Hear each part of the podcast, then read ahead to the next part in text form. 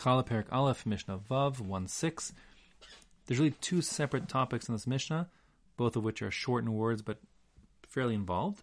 So we'll do each one separately. The first uh, is talking about the question of the me'isa and the chalita. This is dough that is first scalded with boiling water before making into dough. So we established in the previous Mishnah that for dough to be obligated in in uh, the challah requirement, it has to be baked grain.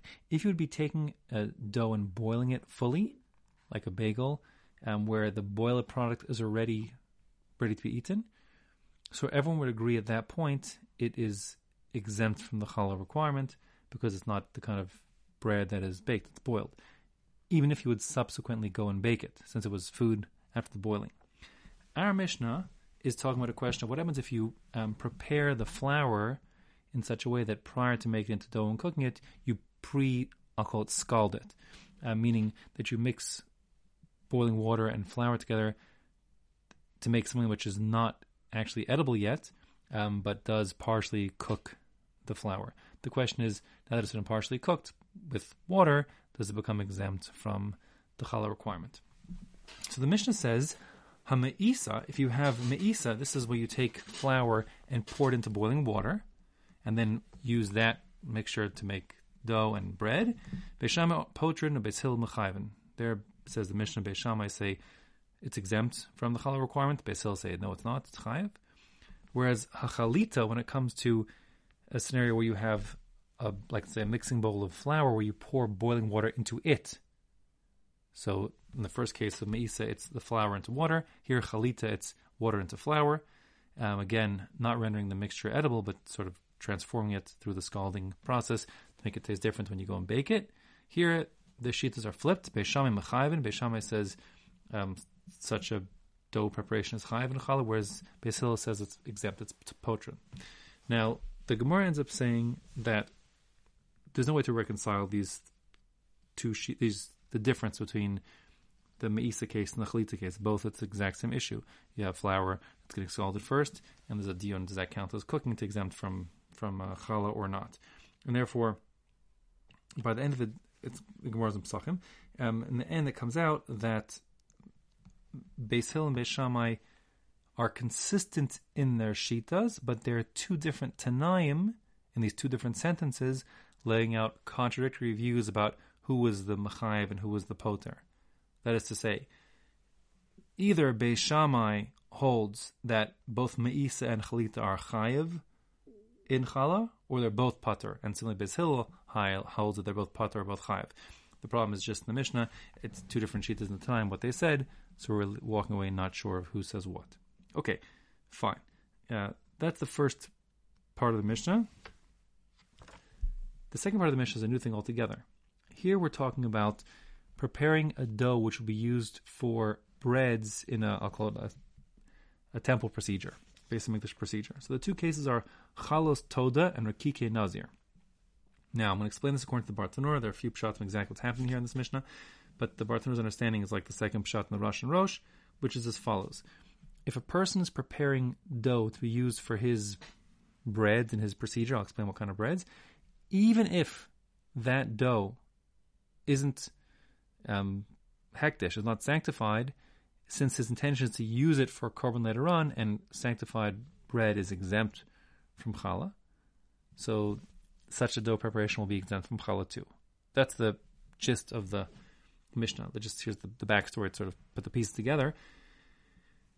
There are two kinds of persons who, when they bring korbanos, they have to bring bread to the base of with the korban. They're not really; these are not menachos. These are not going to be meal offerings brought to the mizbeach. That's not what's happening here. Um, but rather, chalos toda. These are the loaves that a person brings when he, when he brings a korban toda. If a person is um, uh, saved from one of four treacherous scenarios in sort of a miraculous way, um, and he has a new lease on life. So those treacherous scenarios can be memorized with the mnemonic Chaim, Chet Yud Yud Mem, standing for Chavush, someone who's imprisoned, Yam, someone who traverses the ocean, Yisurin, someone who survives um, some illness, and the Mem stands for Midbar, someone who traverses the desert. Um, that such a person is obligated to bring a special Thanksgiving offering called a Toda, which essentially is a korban shlamim. The only difference is that the shlamim you have essentially two nights in a day to eat all the meat of the shlamim, whereas the toda you have just one day, one one night and day to eat the meat. And in addition, when you bring your toda, you have to bring forty loaves of bread. If there are four different types of breads, um, ten loaves of each, and one of each of the types, meaning a total of four different loaves, you give to the Kohen. Okay, so that's the chalos toda. And the Rakike Nazir is kind of the same story. When a person finishes his Naziris process, um, having committed to steer clear of becoming tamei from dead bodies and from great products, and at the end of his process, he has to bring a series of karbanos. He actually brings three karbanos. He will bring um, an ola and the chatas from a sheep, and he also brings a shlamim. Yes, a shlamim as uh, which is from an ayil from a ram. When he with that shlamim, with that peace offering, that's the ayil, the ram, he has to bring two different kinds of breads, um, both of which are, are matzah, but in any case, two different types of breads, ten loaves each, and of those two types, he gives one of each, one loaf of each to the Kohen. So, our Mishnah is here saying that if a person is preparing the dough to be used um, for his loaves with his Toda offering or with his Nazir offering. So if it's Asan La'atzmo, if he's making it for his own personal Toda or Nazir offering, so then that dough preparation is patur, it's exempt from the Chal obligation.